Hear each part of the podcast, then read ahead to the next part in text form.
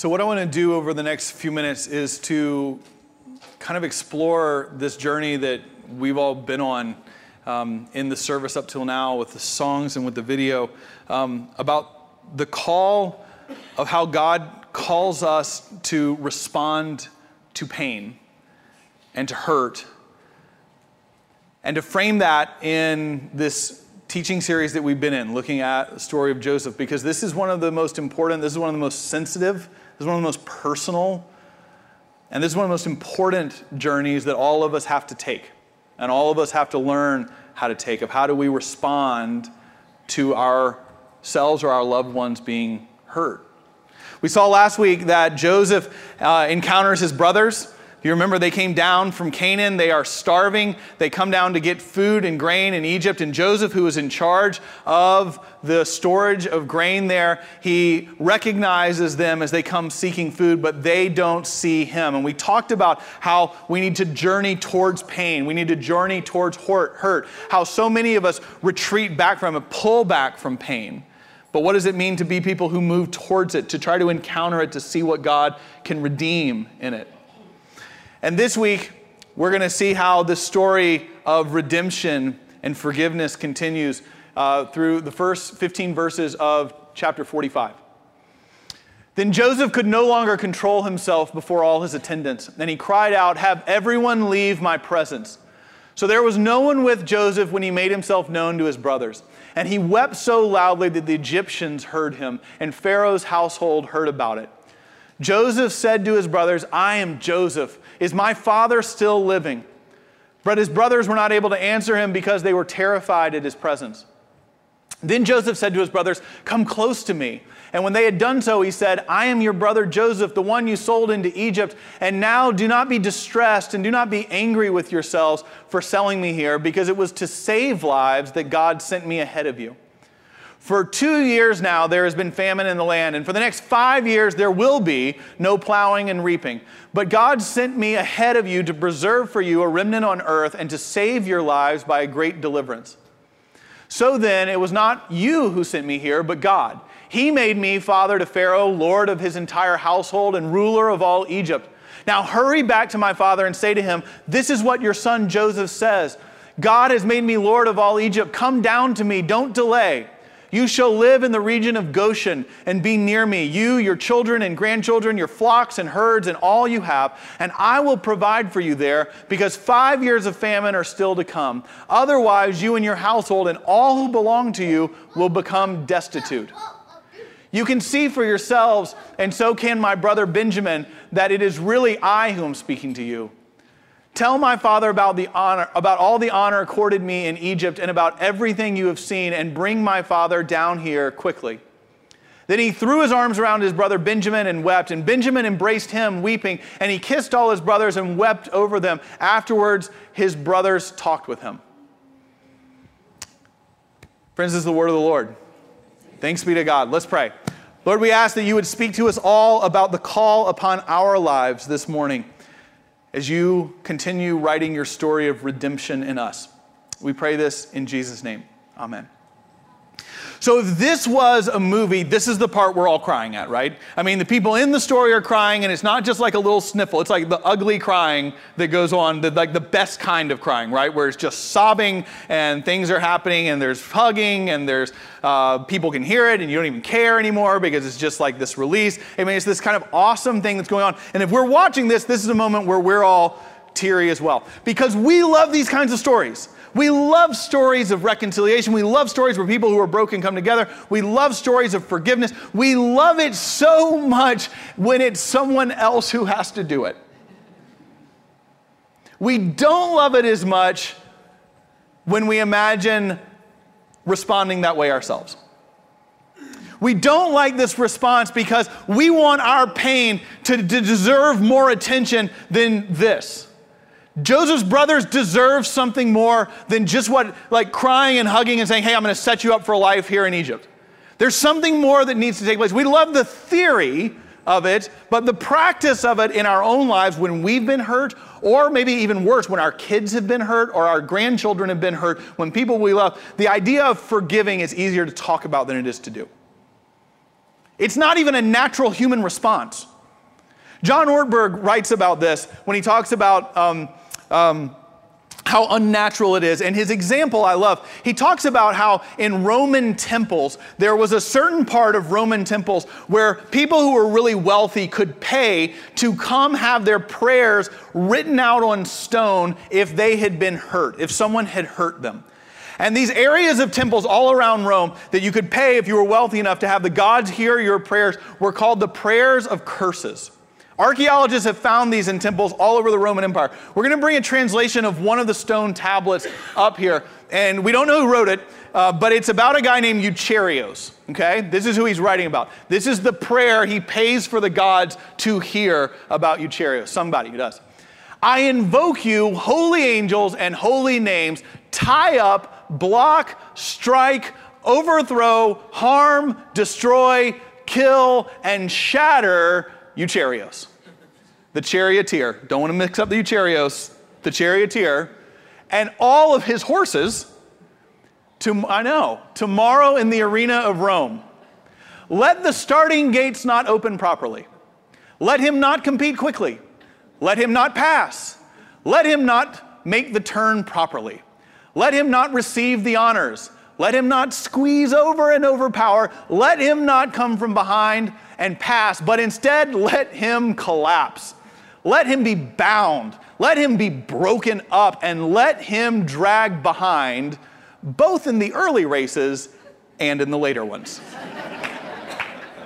we don't want you to think we just mean this for one race. We mean like the whole day, like all of the races you cheer. This is the natural response of how you and I respond to when someone hurts us. We don't know what Eucherios did to this guy, but what we do know is that this brother is consumed with hurt. Okay? This is how we naturally respond. Ortberg goes on to make the point that in all of these Roman temples where there are prayers for people who have been hurt, what you find is prayers of, cur- uh, of curses, hundreds of them like this. What you don't find one of is a prayer of forgiveness. You don't find anyone going, Lord, Eucherios did this. Help his heart to be free. Help him to repent and help me to forgive him for what he's done. Because human beings don't naturally respond this way when we are the ones who are hurt or when it's people we love who are hurt. This is how we respond. Forgiveness is an unnatural act. It's not something that we are drawn to doing ourselves because it feels like it's just sweeping something under the carpet.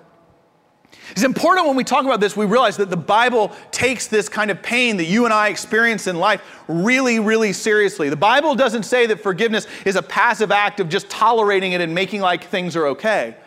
In fact, the Bible uses very definite terms when it comes to hurt. The terms that it uses are financial terms, they're monetary terms. What it uses in the Bible is it says that when someone hurts me, they owe me a debt.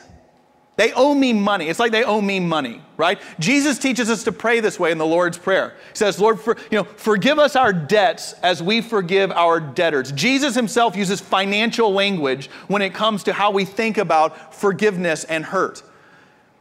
And the question that all of us should ask whenever we pray that prayer is, why would you ever do that?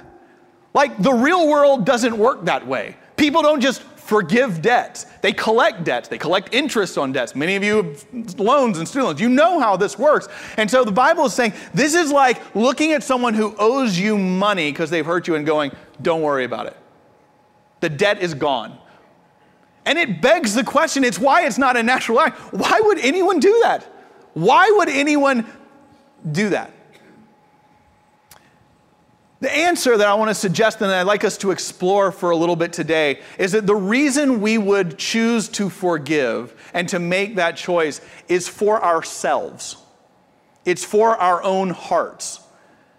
And that's a weird thing to say in church because anytime you ask a question in church, the answer is supposed to be Jesus is the reason we do it, or because we're supposed to serve people. So it's weird when you say the reason that we would choose to forgive this debt is for ourselves before anything else. But the only way that our hearts and our lives can become free of hurt, the only way we have healing and freedom is the unnatural act of forgiveness. Let me prove it to you. We've said had two texts in front of us today already. Just take these two texts. There's the story of Joseph and what happens there with his brothers, and then there's this guy. Who would you rather hang out with? Seriously, who would you rather hang out with? You, you could spend time with one of them for a day. You got a day with one of them. Who do you choose to hang out with? Joseph, right? Who wants to hang out with this guy?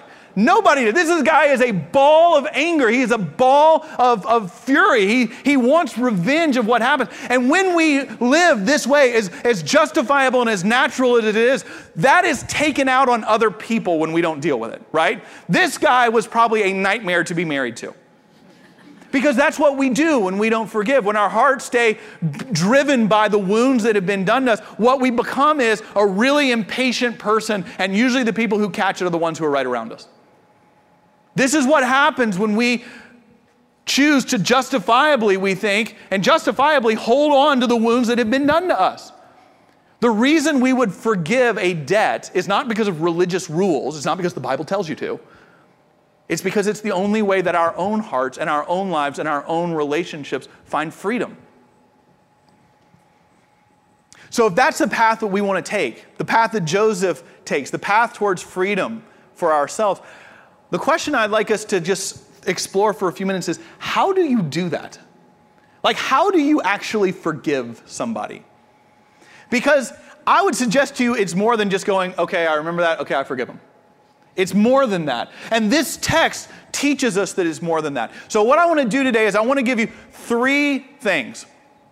Three things that I want to suggest to you that we want to do to find freedom in our lives. I also want to bring a quote up here by a Fuller theologian named Lewis B. Smedes, who talks about this idea of how it frees our hearts. It says, To forgive is to set a prisoner free and to discover that that prisoner was you.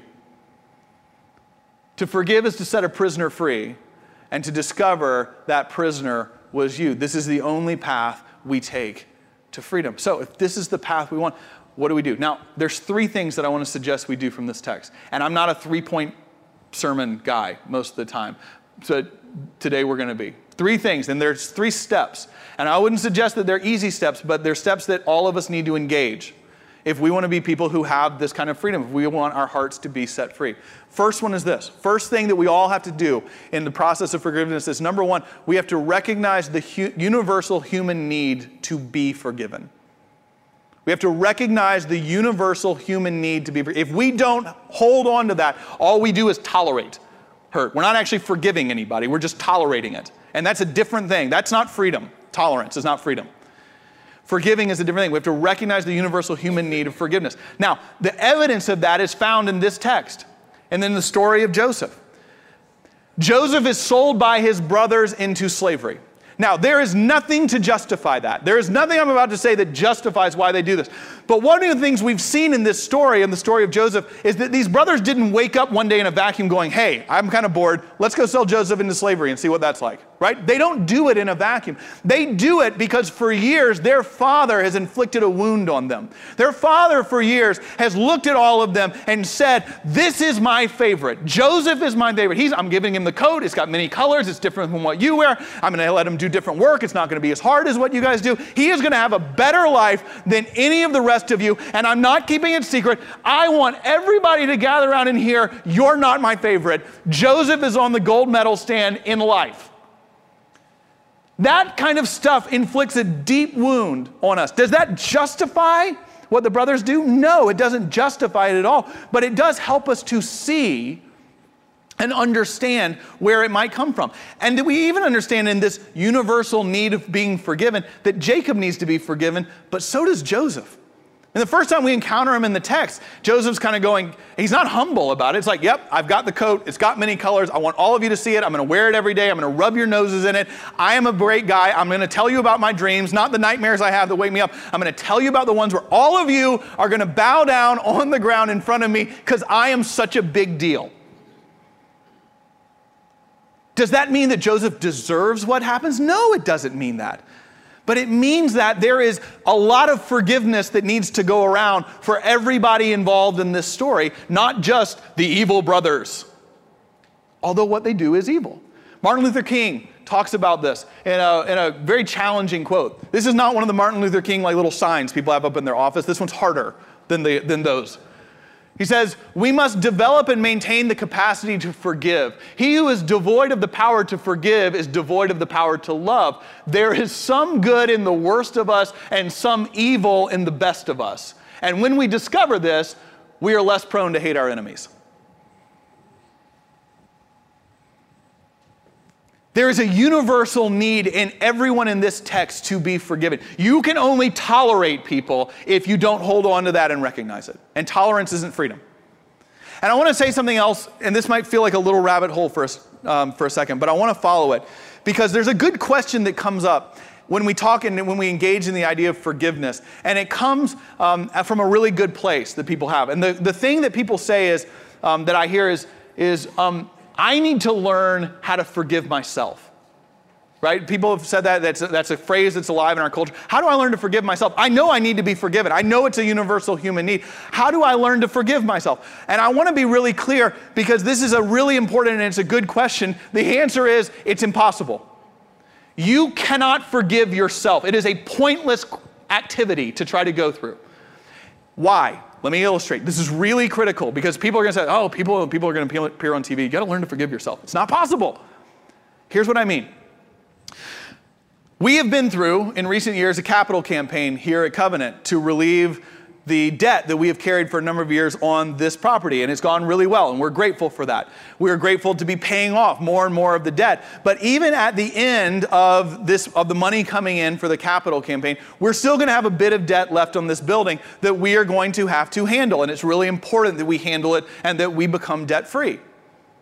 Now, if let's just take a scenario, if Frost Bank, who we owe the money to, came to us tomorrow and said, "Hey guys." We actually need to collect all of the debt today. One option not on the table to us is to go, actually, that debt we don't have to repay because we forgave ourselves of it. We had a committee who looked at it and they made a recommendation to session and session studied it and they sent it back to the committee to look at and committee took another vote and they sent it back to session again and we voted and we have forgiven ourselves of the debt. It doesn't work. It's not logical. You can't forgive yourself. Forgiveness is something that has to come from outside of us. And so it's not that we have to live in guilt. There's no guilt in our faith. But the way we move towards being free is not by learning to forgive ourselves, it's realizing that in Jesus Christ we are forgiven. It is realizing that when God looks at us, He looks at sinful, broken people and says, You are forgiven. There is no such thing as learning to forgive yourself. There is the ability to learn to accept what God declares as true. And that's so critical that we see that. There is freedom in forgiveness, but the only way we start to get there is by number one, recognizing the universal human need to be forgiven, starting with me, starting with ourselves. That's number one. Number two, if we're going to forgive and find freedom in that, number one, we have to recognize universal human need of forgiveness. Number two, we have to realize that forgiveness is a choice, and we have to celebrate that. We have to realize that forgiveness is a choice, and we have to celebrate that. And the reason that that's important is that normally when someone hurts us, we feel anger, we feel sadness, we feel betrayed, and we feel like that in a sense that we are kind of left to sit in our pain. That in a sense, all options of how we live have been taken from us by the person who hurt us, right? That they have like left us in this broken state. And it's powerful to realize that forgiveness is not sweeping something under the carpet. It's not forgive and forget and act like it never happened. It's about saying, I have an array of choices in front of me and I choose this. In a sense, it's about taking power back from someone that's taken it from you when they hurt you. And it's about saying, I can choose. Joseph can choose a lot of things here. He could have done a lot of different things when he came. He had all kinds of power in this story, and he chooses the unnatural act of forgiveness. This is a really important concept because what it means is, is that you have a lot of power in your hurt. You have a lot of power to choose the direction you're going to take. As one of our staff members said this week, we have to remember that in this passage, it's really great that Joseph forgave his brothers and they accepted it and they had this big emotional, ugly hug, uh, cry and hug where they're all like weeping and stuff. And that's what you ultimately want. That's reconciliation. But forgiveness and reconciliation are not necessarily the same thing. If Joseph's brothers had walked out and said, You are still a really obnoxious guy, and we can't believe that we just bow down to you and we're out of here, if they had left and not had the ugly cry and hug with Benjamin and Joseph and all the rest, Joseph still had the power to forgive. It's not dependent on their response. Reconciliation is dependent on their response, but Joseph is choosing a path that his brothers could throw it in his face and he can still make that decision. Our ability to choose forgiveness isn't giving power to the person we're forgiving. It's about seeing that we have an array of choices in front of us. You can forgive somebody who doesn't know that they need. You can forgive somebody who's already dead.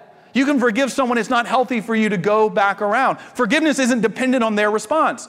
It's about saying, I have an array of choices of how I'm going to respond, and I choose this path. It is an empowering thing. That's number two. Number one, we have to understand there's a universal need to forgiveness, including us. Number two, that there is an array of choices in front of us, and we choose this path for the sake of our own hearts. And last and third, we need to have some sort of way of stepping into and embodying our forgiveness. I would suggest to you that there's something more than just sitting there going, okay, I remember this and it was really hard, but I forgive them that there is a need to do something, to act. Joseph has the ability to do that. He looks at his brothers and looks at them and says, I choose this, I forgive you. But there's an action he takes to embody what he feels. One of the most powerful ways that I've known of people who have found ways to embody this is that I've known people who have written letters because they're not able to look at the person who they need to forgive, but they still want to find freedom in their life. So I've known people who have written letters. They've taken the time to more than just feel it, but to act it and they've written in long letters. They've, they've, they've had quiet time. They've surrounded, they've turned their phones off. They've canceled meetings. They've created time in their schedule. And they write about this is what's happened, and this is what you did, and this is what it's made me feel, and this is how it's been passed down to my children, and this is the anger that I felt, and this is the bitterness that I felt, and this is the heartache that I felt, and this is the stuff that I have been carrying in me. And I now choose to forgive you. They write that out. I forgive you for what you've done because I am choosing freedom in my life and in my heart and in my relationships and in my family. I make this choice. I write that out. And then I've known people who have taken that letter and put it in an envelope and sealed it and written the name of the person on the front who they needed to forgive and then taken in their hands and torn it up. And the tearing it up is the release.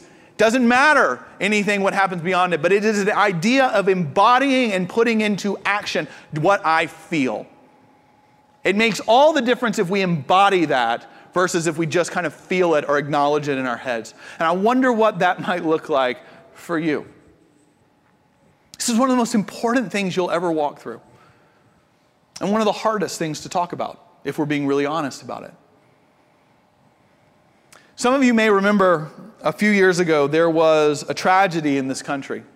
There was a shooting at a school in rural Pennsylvania at an Amish school, and five students were victims. Also, the shooter was as well. And it took place in a, in a, in a, in a tiny little community. And one of the, the difficult things that people wrestled with afterwards was they all knew the person who had perpetrated the crime. He was the local milkman. He was somebody who people knew. He had been married in that town. His wife had grown up in that town. Her parents still lived there. They had lived there a whole life. They had children. The children went to school there in a tiny little community where everybody knew everybody. And the widow of the person who committed this crime said that when she learned that it was her husband who had done it, that it was absolute horror that came over her she went and she gathered her children and she realized that her life in that community, the only community she had ever known in her life, was over. Her name is Marie Roberts. Marie talked about how she gathered her children and realized that life would never be the same again and knew, knew the anger and the justifiable rage that would be in this community. And she did the only thing she knew. She went to the home where she grew up. She went to her mom and dad's house and she went inside in the, in the hours after this horrible event and she wept with them and she cried out with them and she talked about what are we going to do? Where are we going to go? What's going to happen now? Marie Roberts talks about how as they were sitting there with her parents weeping in their living room, all of a sudden they looked out the front window and there was a group of Amish men walking down the street straight towards their house because everyone knew everybody. Everybody knew where this family lived. She said that her father stood up and said, Keep the boys, keep the children inside, lock the door. I'm going to go outside. He went outside, they locked the front door, and peered through the window as this group of men came up to the front steps. Said their father went down to confront them and to speak to them. And as he stood there, an older gentleman in the crowd stepped forward and took his hands and placed them on the shoulders of the father in law of this man who had done this horrible deed and looked him in the eyes. It turned out that that older gentleman had lost his granddaughter just a few hours before in this event. And that he looked at the father in law of this person who had brought such evil and destruction into their life and said to him as he held his shoulders, I have been praying for you ever since I heard about what happened. I cannot imagine what it is your family is walking through at the moment, but I want all of you to know that we forgive you for everything that has happened and there is no anger or bitterness in our hearts towards any of you. She said that as she watched as her father started weeping in the front yard at what happened, and this older gentleman began weeping as well at his own pain, and the two men embraced each other in the front yard and sobbed for a few minutes in their mutual grief and their mutual pain and their mutual brokenness. Marie Roberts went on to say that these acts of forgiveness were embodied by the Amish several different times in the days and weeks and months to come, that it wasn't just a one time event. And she wrote about and talked about in an interview several months later about this process of these Jesus followers who had done this incredible act of forgiveness to her and to her family.